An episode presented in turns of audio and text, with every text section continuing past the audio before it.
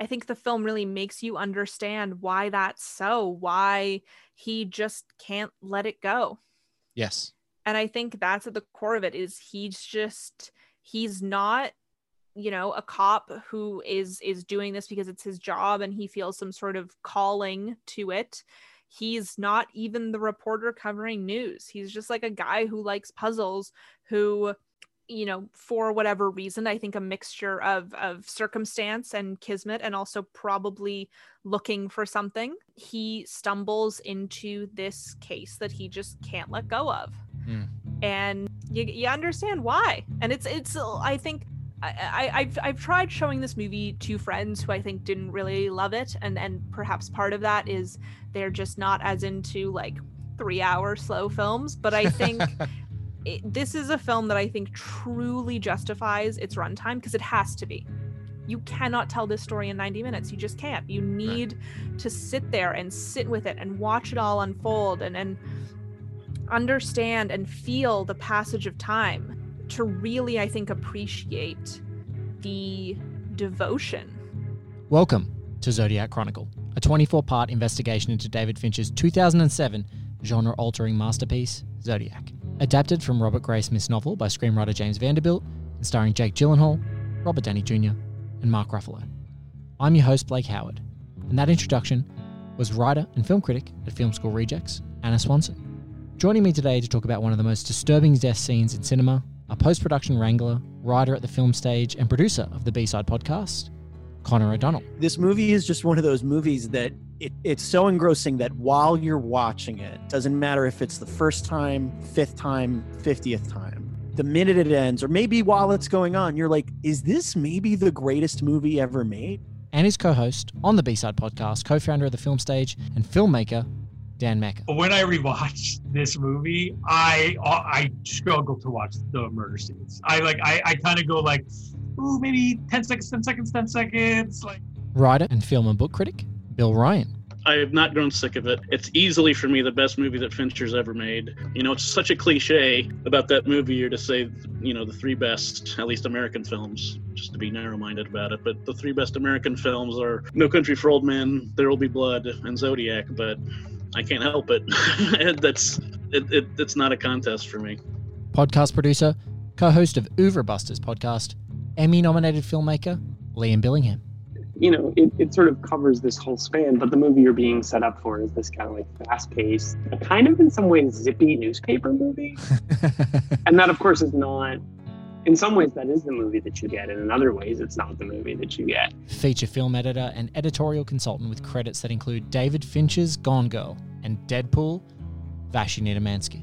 It has the rare honor of being one of those films that I feel we share and a lot of the other people share where you want to revisit it because of so many components and element elements of it. And the, one of the top ones being the performances. Like i love the characters uh, and following them like it's just for me it was another level and it was so well executed i was just totally wrapped up in it. Theater director playwright film critic and host of the incredible disney ink and paint podcast daniel lamon the thing that links up his his depiction of serial killers is that none of them are sensational Mm. Not like they're sensational in the fact that Fincher inherently is a sensational filmmaker because he's sensationally good at it, and like the spectacle is always there because you're just so like dazzled by his artistry. But what he's showing you of these people is not that they're special; it's that they're not special, and that that's the horror.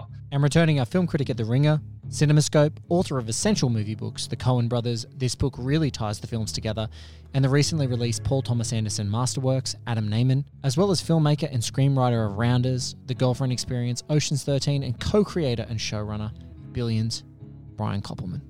This is our third episode, Pisces, Part 1. And the theme of this episode is almost famous. We return to Zodiac on the precipice of the myth. For Fincher, this film has always been less of a crime story or a serial killer story. It's a newspaper story. The Zodiac letters and their relationship with San Francisco and the San Francisco Chronicle are the heart of everything. And so it goes. We have a seismic decision to make. To publish will cause a tsunami. So let's get to the scene. As we left, Graysmith's scribbled version of the cipher has captured his attention and his imagination. As he's lying on his desk, it really is a kind of hypnotic state. It's speaking to him in a way that ultimately is extremely hard to qualify in words. One can't really say that you're in love with the thing that obsesses you, but there's a chemical reaction of attraction. Robert, we need the cartoon. Oh. The press deadline looms, and other papers are going with the story. The newspaper, as my previous show, All the President's Minutes, continued to reinforce, demonstrated something so genius in its practicality. It has been curated for your focus, to prioritize what those editorial forces determine to be the most vitally important for their readers. Right now, we've let the reader determine the most important article. In the sick, parasitic symbiosis, clickbait, inflammatory titled pieces aim to capture your eyes with the promise of a derisive opinion. How much does this thinking plague a media so hell bent on advertising dollars? If it bleeds, it leads. You're not finished? No, I'm finished, Carol. I'm finished. Terio's still here. Really? The first edition is off the floor in 10, Charles. Uh, give us a sec. Okay, replate. We'll go on page, page four. The competitive edge in the discussion about the placement of this totem of culture is really kind of wonderful. The thought that in partnership with other recipients of letters that they would publish and choose that it's not the most important thing for their readers ensures that they continue to foster the trust and the allegiance of their circulation. Once the decision is made and assembled stories are locked and loaded, ready to print, there's an incredible exchange. What do you say, 20 bucks, whoever cracks the psycho's name? He won't give his name. It's an outburst in the context of who Graysmith is, but in the context of the world, it's a real expression of internal monologue escaping your lips before you have control or ability to hold it in. It's why Austin Powers' How do I tell them I have no inner monologue? line is so perfect. There are many times in life you wish that short circuit in your brain had diverted a vocal thought into a private one. Such is the effect of this obsession. Graysmith cannot help himself. The editorial team exit, and at that time, despite the commotion that this letter has caused for the day, it becomes relegated to yet another excuse for the journalist to head to their nearest watering hole and drown out the news noise of the day. Morty's? Anyone? Where I'm heading. Here's Liam Billingham and I talking about Morty's. at the paper. There's the great moment a little later in the film where he walks by his, walks by Morty's Yes. and uh, De, uh, De Niro, Downey Jr. is imagine Paul Avery. Imagine Robert De Niro as Paul Avery. That would be a young, young De Niro, wiry De Niro, maybe. Yeah, you could say that. Oh, what are you reading? Book about metals. Book about metals. hey, Graysmith, what do you care about what I'm reading or what I do? what are you doing? You're, lo- you're looming. We talked about this. We talked about this. But he sort of he walks by Morty's and he looks in and and and um, Downey Jr. is lighting the. I love a pre-Iron Man Robert Downey Jr. By the way, Mm. this movie, Mm. much as I enjoy some of those Marvel films, makes me wish for a different career path for that guy. No, no shade to. Um, I very enjoy. He's incredible as Tony Stark, but I, I really wish we got something different from him the last ten years in some ways. But he's lighting that that piece of paper on fire, and like it's just one of the reasons that I think Graysmith becomes obsessed with the Zodiac is to make friends at the newspaper, because he's constantly being told like, "Hey, don't you have a deadline? Hey, give us a minute. Hey, you're you shouldn't be in this meeting. Hey, like, why is the cartoonist in here? Hey, who cares?" and he uses his obsessiveness and his interest in puzzles to get close to people. Morty's? Anyone? Where I'm heading.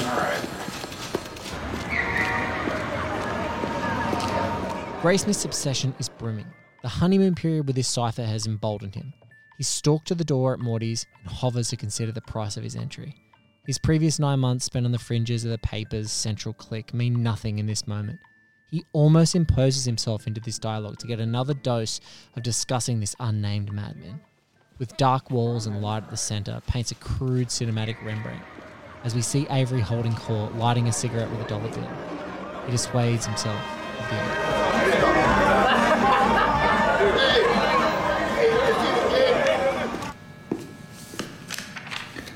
Now, It's all beautiful, obsessive process. A photographer at the paper sets up to immortalize these words. There are a million things in the life of this photographer that have required pristine clinical pictures to translate to the paper, and today he's about to immortalize an icon, and he has no idea. The mirror image appears in the viewfinder. The final loud and glorious click. A closed shutter and an open door. Turn on light. Graysmith arrives home with his son, and we're back to these balancing acts. Under the guise of taking his son to the library or to a bookstore for an outing, Graysmith returns. We assume that Graysmith is back with his son, that the events of the day may not have tattooed on his consciousness. Grab your book. We're wrong. It has a dual impact. In some ways, it's what we yearn for an obsessive character at the heart of this tale that's been bit by the very same bug that we have been. However, we begin to lay the groundwork to see that he's a guy with a deep flaw that's going to imprint his children. So much of the rest of his life, his children are going to associate his positives, work ethic, morality, determination with absence, distraction, and perhaps even negligence. It begins in this moment. As he approaches the corkboard walls of his apartment, the workbench for ideas, concepts, successful pieces that continue to drum up the muse in his output, he immediately instructs his son to jump into his pajamas.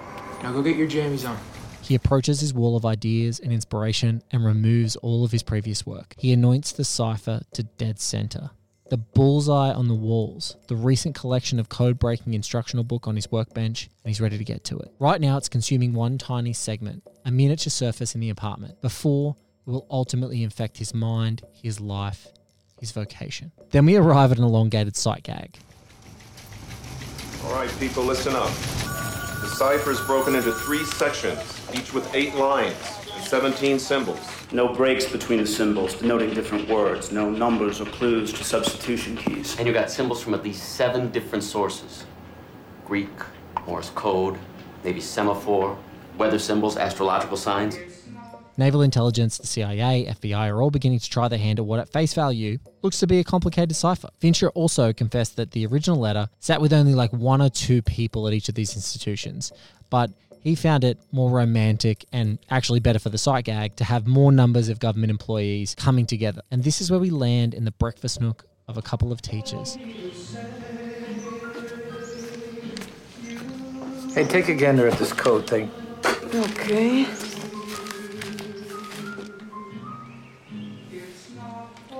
You want to give it a go? It's really the analog crowdsourcing. Guy used to sit there was a great cartoonist, Bob Bastian. Now he's on public television. For some reason. Paul Avery. Here's Connor O'Donnell and Dan Mecca and myself talking about Robert Downey Jr. You could, and you could totally see, could you not just see Dustin Hoffman and all the President's Men going, I cover Carmen Vallejo? Yeah, I cover Carmen Vallejo. Like, it's like there, there's so much to that, that, that, yeah. Well, has, has and, uh, and also, this is the obvious thing you think about when you talk about Paul Avery and, and Robert Downey Jr., of course, is this is the end of Downey Jr. before Marvel. Mhm. And so when you watch this movie, it's a bittersweet kind of a thing because Well, the three leads of the movie are now Iron Yeah. Man, Hulk, and Mys- Mysterio. Mys- Mysterio, Yeah, right? yeah. I was thinking I couldn't, get, I like couldn't. This rewatch, I couldn't get my mind off of that. I was like, "Wow, yeah, that's right." And it's like when he's like, "Hey, bullet," I'm like, "Oh yeah, wow, that was like a different time." Like, but but um, it's it's bittersweet because look, it's it's not unlike anything any other big character. You know, you know Jack Sparrow, Johnny Depp, right? It's similar to that. It's like the character is great. I love the Tony Stark character. The first movie, Iron Man three, there's moments, pop, pop, pop, right? But as a as a as a in in the aggregate, you go ah, you know he so Downey Jr. who wasn't insurable in 02 and Yeah. then and then and then was doing the Shaggy Dog in 06 because that paid the bills, which is fine, right? And then in, in betwixt that is like putting in poignant work in a guide to recognizing your saints, right? He's doing an underrated performance in The Singing Detective, right? Bob, you know, all these things. And this is like the piece de resistance. He's like in a Fincher movie playing the second, third lead, giving this like nuanced, you know, beautiful performance. And then little did we know, 13 months later, a little movie would come out and he'd be like, hey, so, you know, no, I'm not going to make these anymore. Right. And the closest, speaking of your, your whole podcast empire, the closest we got was him. go- He was going to play Doc. He was gonna play uh, Inherent Doc. Vice, which I, I know we all, Inherent Vice is a well loved movie, but I stand by to this day. I, I, I just, I would love, I really would have loved to have seen the RDJ. Dude, I- yeah, I- I agree- I agree- I agree Robert with that. Downey Jr. with Paul Thomas Anderson. That sounds nice. It It does sounds, sounds nice. amazing. It sounds, Sounds wonderful. nice. You don't have to say Yeah. Doc. You just have to say Yeah. Paul Thomas Anderson. It's true. It's true. Uh, Usually Yeah. pair Paul Thomas Anderson with any actor, and I'm like, oh, Yeah. that sounds good. Right. Whatever that's going to be, I'm in. Fincher talks about casting Robert Downey Jr. in the process. He didn't want to create too many restraints and details for Avery. In Fincher's mind, he wanted Robert Downey Jr. to bring as much of himself to Avery as possible. This movie needed the swagger, the ego, the impulsive nature, and the awareness that he's able to bring as an addict. He's right for the fall. Yeah, and I think I think a part of that, obviously, to your to your point, Blake, like speaks to where they take the Paul Avery character and how Yeah. they need the Paul Avery character to function as it pertains to sort of a, a you know, sort of a, a cautionary tale for Jake Gyllenhaal, right? Mm. The idea that just like you can either you can I if you can either potentially make it through all the way to the end of this thing and do what you have to do with it, right?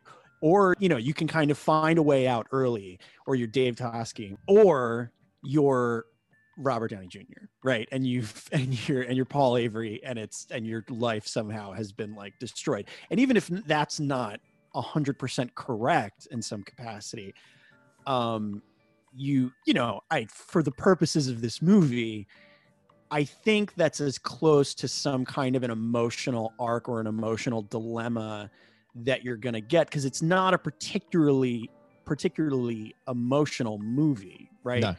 Um, so you, you all you really have is sort of that innocent, sort of doe-eyed Jake Gyllenhaal making his way through hell, uh, and and trying to kind of navigate navigate it and make sense of all of it, right? While while he sees other people sort of escaping it or or falling further in and just not quite making it out. And so I think I think that's the that's the key thing to I think the treatment of the character, even if it's not sort of 100% true to life. Yeah, I think that's well said. I mean, he is tapping into everything in this movie. I mean, that's what's interesting about it being one of the last, you know, pre-Marvel things that he did is it does feel like a culmination of the tools he had as a young actor that made him so lovable and then the experience in his life that added to those tools right? Additional tools in the bag where it becomes this kind of brilliant amalgamation of everything that then of course gets even highlighted further in the tony stark character which has a lot of those elements as well of course. But like this is i feel like your your critical pinnacle. And i think when we look back you know, as we continue to look back with uh, with Downey Jr. will be a, a high watermark, you know. And I think speaking to the accuracy, I just want to say I find it funny that nobody cares about the accuracy of Zodiac, including myself, and the mank of it all. I was I was so intense. I, I was I waiting just- I was waiting for you to bring this up. well, and uh, we don't need to go on a tangent because I know people feel different ways about Mank. It's fine. I just find it interesting, and I'm curious as time goes on, will will those cl- not unlike Zodiac clear narrative decisions to be like, well, we're going to act like the Pauline Kael Raising Kane article is fact, when of course we know it's not, right? If a choice like that, as Fincher made in Mank, and his father Jack Fincher made, of course. Like, it, do do we care as much in ten years, and do we regard that movie as maybe better than it's regarded now? And then the other part, just to kind of parallel it, and Blake, you said this. There is, without question, his two most personal movies, right? I mean, I mean, without question, it's his, his father's screenplay and his upbringing, as you said. Guy used to sit there was a great cartoonist, Bob Bastian. Now he's on public television. For some reason. Paul Avery. Uh, Robert Graysmith. I've, I've been here nine months. Just as we think Avery barely registered that slip of the tongue in the preceding editorial get together, he hasn't. And in fact, he's now fascinated with this young man. Avery is hard and cynical beneath his flamboyant exterior. Jake Gyllenhaal, in many ways, has the same naive, hopeful quality that Graysmith has at this time in his career. Even in the commentary of the film, Gyllenhaal remarks that he's not sure why Graysmith would have been allowed in the editorial scene, and R- Robert Downey Jr. responds, "You're the lead." You were right, by the way. You didn't give his name. Who cracked it? A history teacher and his wife, Salinas. I like killing people because it is so much fun. It is more fun than killing wild game in the forest because man is the most dangerous animal of all to kill something gives me the most thrilling experience. It is even better than getting your rocks off with a girl. The best part of it is that when I die, I will be reborn in paradise. Then all that I have killed will become my slaves. I will not give you my name because you will try to slow down or stop my collecting of slaves for my afterlife. There's a stilted lack of performance in the precise and blunt delivery. It's robotic because the structure of the decoding is so raw. Avery puzzles over why Graysmith would read it aloud. He already knows that the killer's name is not contained within the note. Avery looks at Graysmith like he's from another planet, a strange specimen. There's such attention to detail in the construction of Avery's look. There's a beautiful symmetry between his eyebrows, facial hair, the tie tucked into his shirt, self preservation for someone working with any kind of large press machinery. In the commentary track, Vanderbilt talks about the comparison to All the President's Men and how it's a sub movie. His definition is essentially that the process of All the President's Men, it's not really possible for you to consume the level of detail that's going to be processed by these characters in a single viewing. Instead, you know the characters are competent, and you eventually surrender to letting them do the thinking and the process for you. He thinks our friend's a tad bit fucker in the head. I heard even sent Vallejo a code key. Just to help. What is that at the bottom? Leftovers. Maybe an anagram?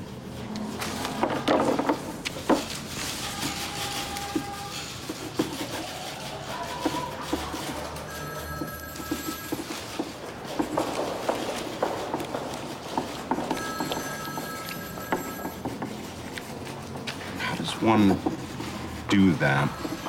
I, I like I like puzzles. I do them a lot. How did you know he wasn't going to give his name? Dangerous animal. Dangerous animal. Oh, what dangerous animal? How do I know that? As Avery walks away from Graysmith, there's a satisfaction that feels twofold. Avery has sparked something in his strange little colleague, and is at the very least enamored in his early commitment and obsession with the emerging phenomenon. And simultaneously, and there's something about Robert Downey Jr. passing on the mantle, acknowledging a young buck, bringing his A game in the tremendous stakes of this ambitious, Fincher directed behemoth. This is going to rest squarely on his shoulders. As he walks away, he's giving a level of endorsement that's indescribable. It's a collision of styles.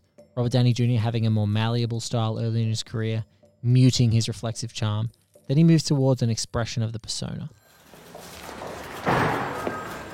Paul. Yes, Tim. Editorial now. Very well. Another letter. More of the same. Details about the murders.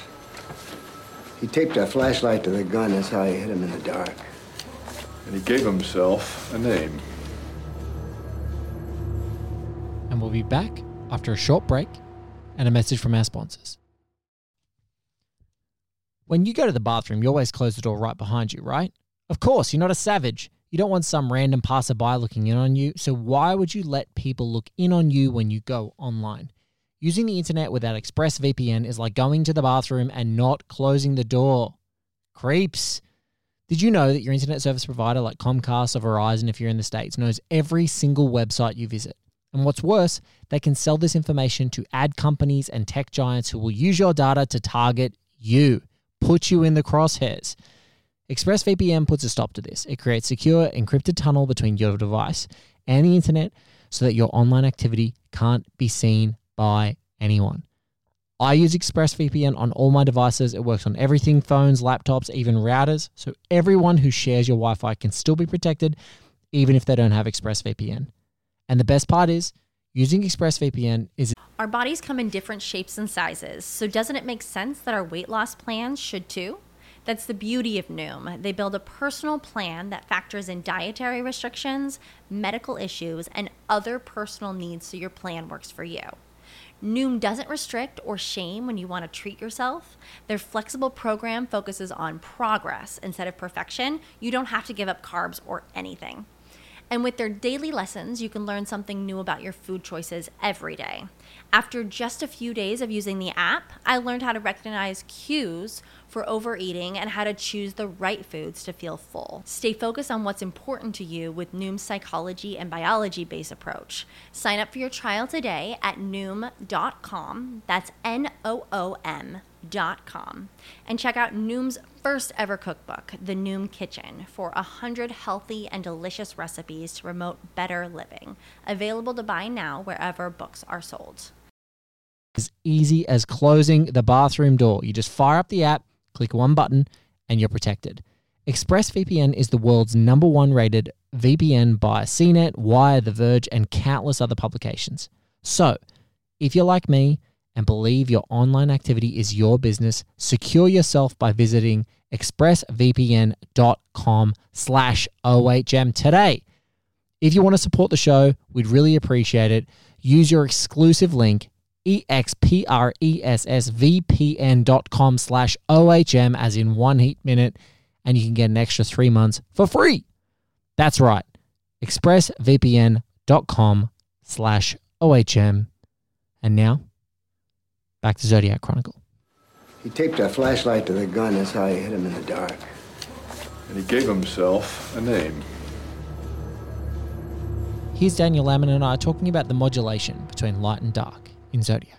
Well, it's, I mean, it's the it's the thing that always another thing that I always find very funny whenever I rewatch it is we think of it as almost the, Zodiac as this almost almost mythical object in cinema, and yet it is tremendously entertaining and it is hysterically funny, and like I think that's what that shift because it's in that that first half an hour of Zodiac is very much teaching you how you're supposed to watch it, and you go from something that is as nightmarish as that opening. From literally the first frame it's a nightmare to then cut to a dream helicopter shot of san francisco with a thumping santana track.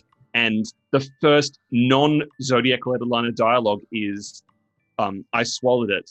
Why? Because it was minty. Oh you shouldn't do that. Like and the, the, idea that this i think it's i think it's about keeping the audience in. Because it's one of those things where you know the, the opening is you know very arresting deeply unsettling and also quite confusing because he's throwing as he does through the entire film there are lots of incongruities to that opening murder.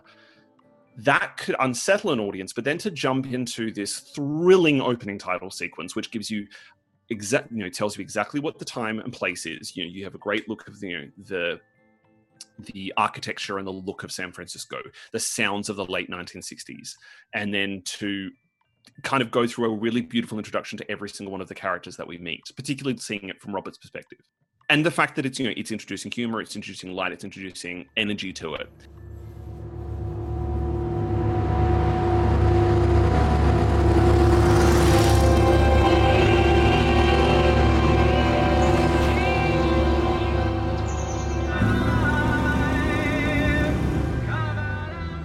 We're on the road with a beautiful young pair. In real life, this couple are actually not romantically involved, rather, they were friends. Fincher confessed that they actually took liberties with some of the relationship for the dramatic sakes of the scene. There's this beautiful road trip moment where the breeze is in their hair, there's a vitality in their faces, there's future in their gazes, and we're taken from their ride to this lakeside sanctuary. On a picnic blanket outstretched, the woman is nestled atop her tall and burly companion. Behind them, underneath the water, a flooded town in the glorious magic hours of a summer afternoon, in the presence of a subterranean city, the subterranean force of zodiac haunts. There's a moment of recognition that you can have when someone you love begins to lay out their favorite anecdote. You may have heard this thing many times before. It's almost lovably annoying. You know, this used to be the town of Monticello. But at some point, the county decided that the land would work better as a lake. So they flooded it.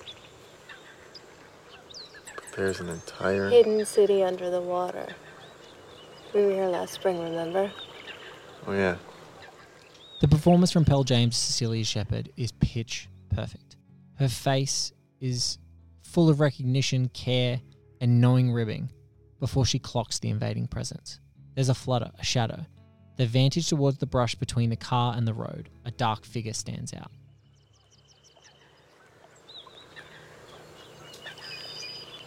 Somebody else is here. It is a public park. I think he's watching us. Well, we're very good looking.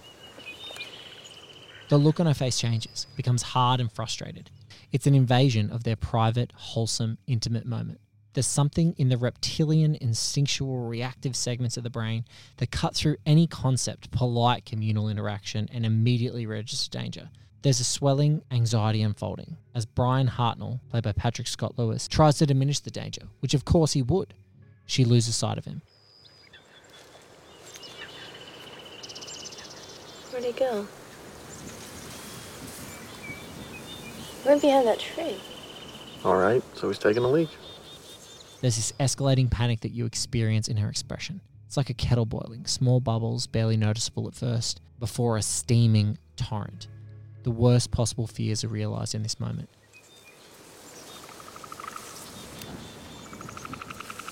He's coming towards us. Oh my god, he has a gun. The Zodiac is there, standing in the steamy, dark disguise. It billows in the breeze. The lapping material is the only movement. His stillness forces you to simmer in your seat. The uncertainty is boundless. Your worst nightmare is happening. Don't move. I want your money and your car keys. Okay. We're not gonna do anything, okay? We're gonna cooperate. Just tell me what you want us to do. It's a standoff. The words that he's saying do not match his disguise. This is a man dressed with an executioner's anonymity, asking for their wallet and keys. On his hip is a long knife, and in his hand, an intimidating pistol. There's something transformative about the outfit as you're beginning to focus on the whole figure, featuring the sign resplendently placed on his chest. There's also this fantasy recognition. In a world dominated by super characters, this masked vigilante is the most twisted expression of that notoriety. But as this is the last slash only documented time the Zodiac got all kitted up for this, it draws attention that he can't control, unlike the letters. Brian begins from a compliant place. If we do what this person wants, we're going to get out of here alive. In his mind, this is a strange theft. That's the end game.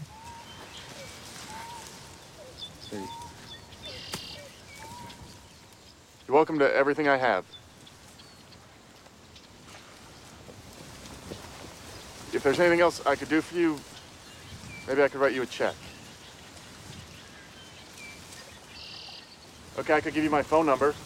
Cecilia's anxiety is now reflecting in a flexing and craning neck, a posture both rigid and twisting. Her instincts are spilling chemicals through her body to combat the inevitability of the signs. The negotiation continues. Fincher said that the fact checking confusion was actually due to a script change. It was another opportunity for dramatic license and levity, a tonal stutter step for the truth to break the tension. And in fact, when Brian Hartnell's family first saw the film, it actually broke the tension for them too. You know, I might be able to help you. E- even more than you might think. He, he's a sociology major. Pre law. Here's Bill Ryan and I talking about this specific moment. when he's trying to negotiate, this might be too too strong a, a phrase for what I'm trying to say, but in the interest of moving things along, without getting hung up on that, it almost seems like they're making fun of him. Yeah. And then he he mentions I I, I can't remember exactly he. I think she says something about his degree, and he Yeah. corrects her, and it's Yes. like a laugh. It's supposed to be a laugh It is. and i i have never i'll be honest with you i've seen the movie a million times i have never figured out and I, maybe you have a theory you probably do what the idea behind that is and i, I guess i could take a, a couple guesses uh, but not ones that would necessarily convince me Here's Adam Nayman on how Zodiac corrupted pop culture irrevocably. The incredible imbrication of actually existing pop culture in and around the Zodiac case. I mean, Seven is a movie that builds off all of that stuff, but it fictionalizes it and mythologizes it. And it's like, well, uh, John Doe's a bit like Hannibal Lecter, and he's a bit like Patrick Bateman. But I mean, in Zodiac, it's all proper names. Yeah. It's uh, it's uh, the movie of the most dangerous game. It's a premiere of Dirty Harry. It's Melvin Belli being on a Star Trek episode. It's all this stuff that I think adds to what I'm talking about that baseline authenticity or veracity where you're like, they these people live in a world where pop culture is actually part of the world. Yes. And I think the Zodiac hijacks that part of the world along with everything else. And so David Fincher, in a way, is hijacking pop culture that exists around the myths of Zodiac. A sociology major. Sound familiar? Come on. Here's the introduction of Harry Callahan's new partner in Don Siegel's Dirty Harry. You from around here? Yeah, but I went to school at San Jose State. Played ball? Uh, no, I boxed. Light heavy. Uh, just what I needed, as a college boy. You haven't found one thing you like about me yet, have you? Well, it's early yet. Get your degree? Sociology. Oh, sociology. Oh, you'll go far. That's if you live. I intend to. Inspector Callahan. Bill Ryan and I continue. the way it's shot, you know, obviously it would have happened in broad daylight, but there's something about seeing it that way that's very striking, and that frankly ridiculous costume that Yes. the Zodiac Killer wears. And they cut to that shot from basically their point of view um, from the ground, and you just see this big, heavy dude with this ridiculous but creepy costume walking toward them and it's like that's what they would have seen there's nothing underlining it. it it what's so awful about it is that's exactly probably what they saw Yes. you know there's no music sting there's no anything it's just here he's come he's walking now towards us the other thing about that moment is had that been the first murder that you see Yeah. the fact that that's a meant to i say meant to you know kind of unsure of myself because i'm not sure even though the audience would perceive it as a moment to laugh the idea that maybe there was a thought that from fincher and vanderbilt well we know what we're doing but a laugh would be maybe bad but it's the second murder that you see Yes. um, so it's not like the audience might think that this something else might happen here. You know, they know that uh, somebody's going to be murdered now, and so that laugh plays so weird. Oh, keys. Yeah, I'm sorry. I don't know exactly where I put my keys. They might be on the blanket. Is it okay?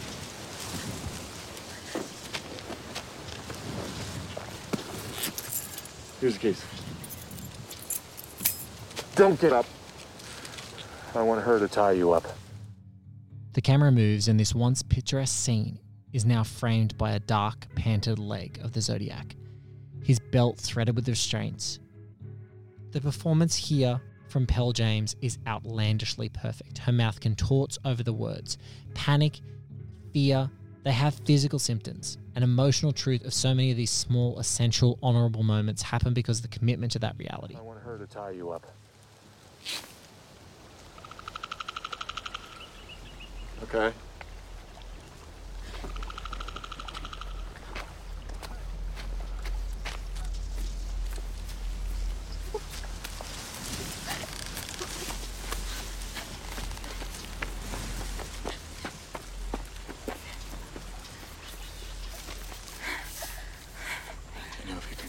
As she returns to Brian, this is the first fleeting moment that Brian is even considering that this interaction has darker intent.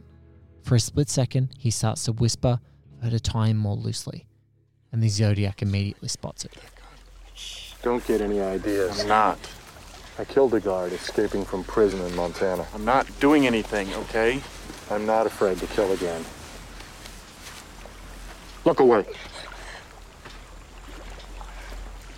Here's Dan and Connor again describing the Haneke of it all. that there's a very Haneke, Michael Yeah. Haneke nature to Yes. that Yeah. sequence because the Haneke thing, to your point uh, earlier, is is that exact thing. Funny games, either of them, right?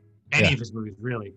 The the, sca- the what makes Haneke like disturbing on like a deep emotional level is is is exactly what you're talking about, which is like it's just happening and the camera has no opinion about it. And it's like Yeah. watch it happen. And that murder in particular. And it's not it's it's it's interesting like your your point dan about like the ca- the camera not having an opinion right?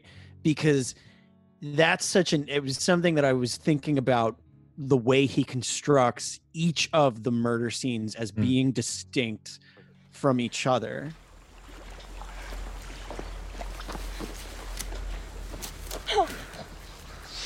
What was the name of that prison?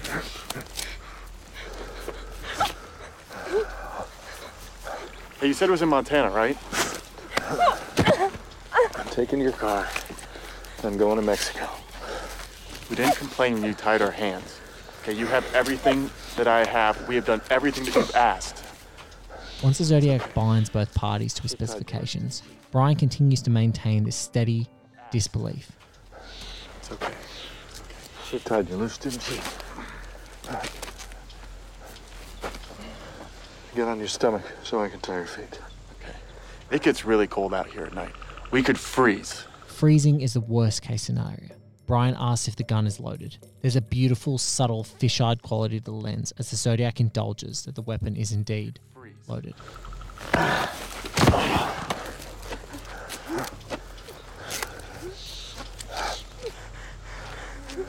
Okay, you all done? You know, just because people are going to ask, was that thing even loaded?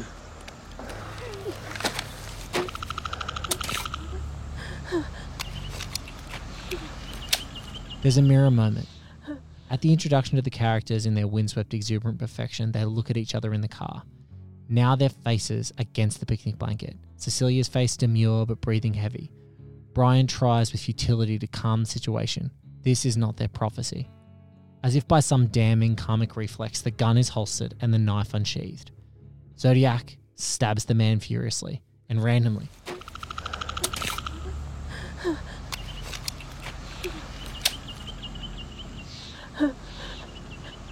It's okay. This is all gonna be okay. Uh,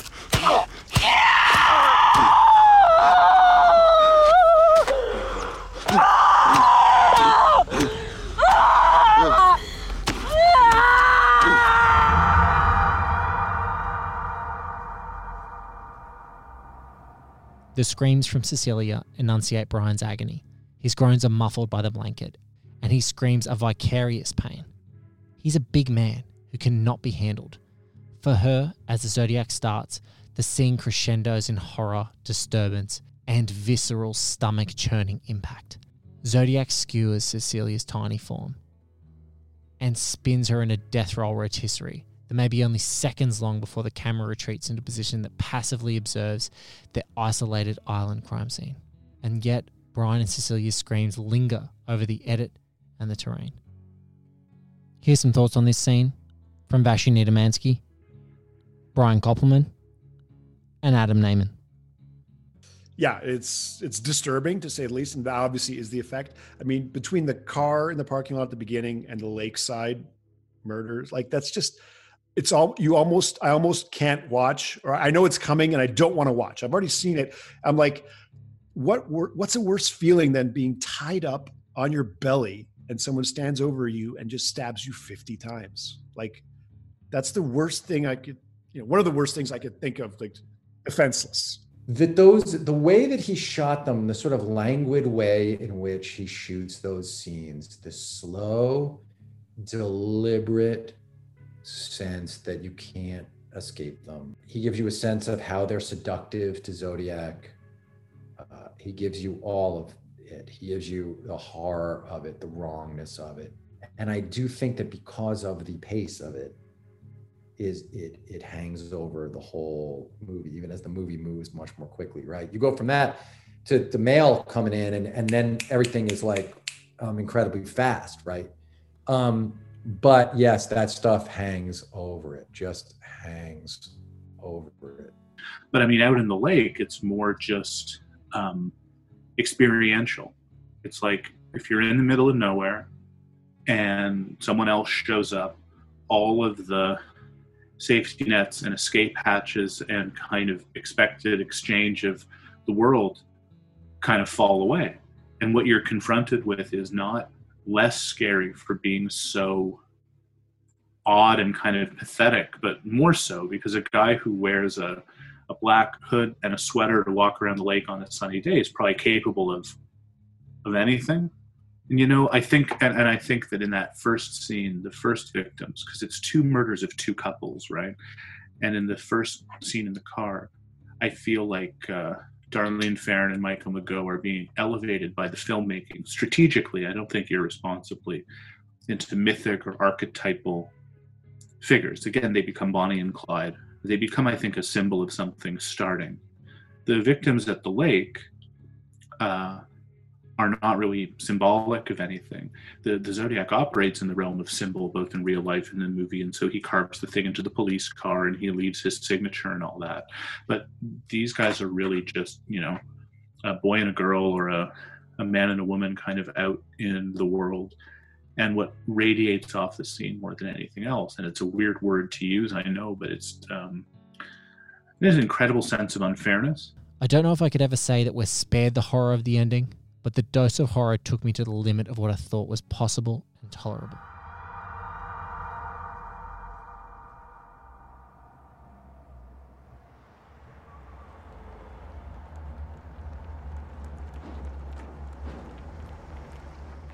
At the conclusion, this crime rhymes with the previous one. Luckily, despite being horrendously injured, Brian is alive. An empty vehicle replaces one with a lifeless corpse in his first kill, but the vehicle is stained with a confident proclamation at the scene. This was all part of Zodiac's orchestration. While we look back from the vantage of many, many decades of the CSI effect, it's hard to imagine what solving crimes was like in 1969. No cameras, no metadata to track, disparate law enforcement agencies, a crime scene in a national park, the confidence that Zodiac could already whip up the region into a frenzy with his letters, continue killing, and then claim it. Here's a final thought from Liam Billingham. You know, the sequence at the lake, I think um, I had to give a presentation in a sound design class in grad school and I forgot about it. And the day of, about three hours before, I was like, oh shit, today's my day. And I went into my locker and I had the Zodiac DVD. And I was like, I'm going to talk about the scene in the lake because I know it so, so well. Like, there's just these indelible. It's interesting that this movie is uh, two things. I mean, it's many things, but two things that it most definitely is. It's scenes of murder that are so staged with no sentiment. There's nothing sensational about the murders in this movie. So you have these very unsensationalized murders mixed with men in rooms not talking about how they feel. it's just an interesting, it's an interesting statement on on modern life. And I, I think that that might be why we come back to it, is it gives us a lot more than just a really great procedural, and it is an astonishing procedural.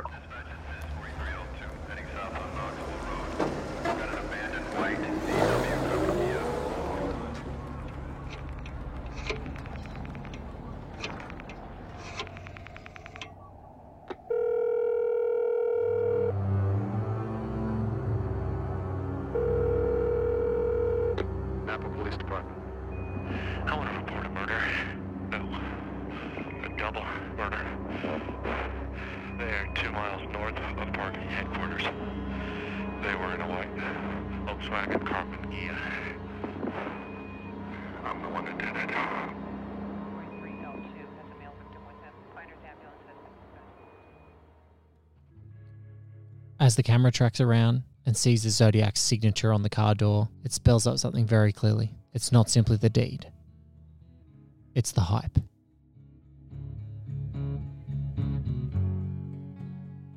That has been another episode of Zodiac Chronicle, Pisces Part 1. Be sure to subscribe to the show so you're the first to know about all upcoming episodes.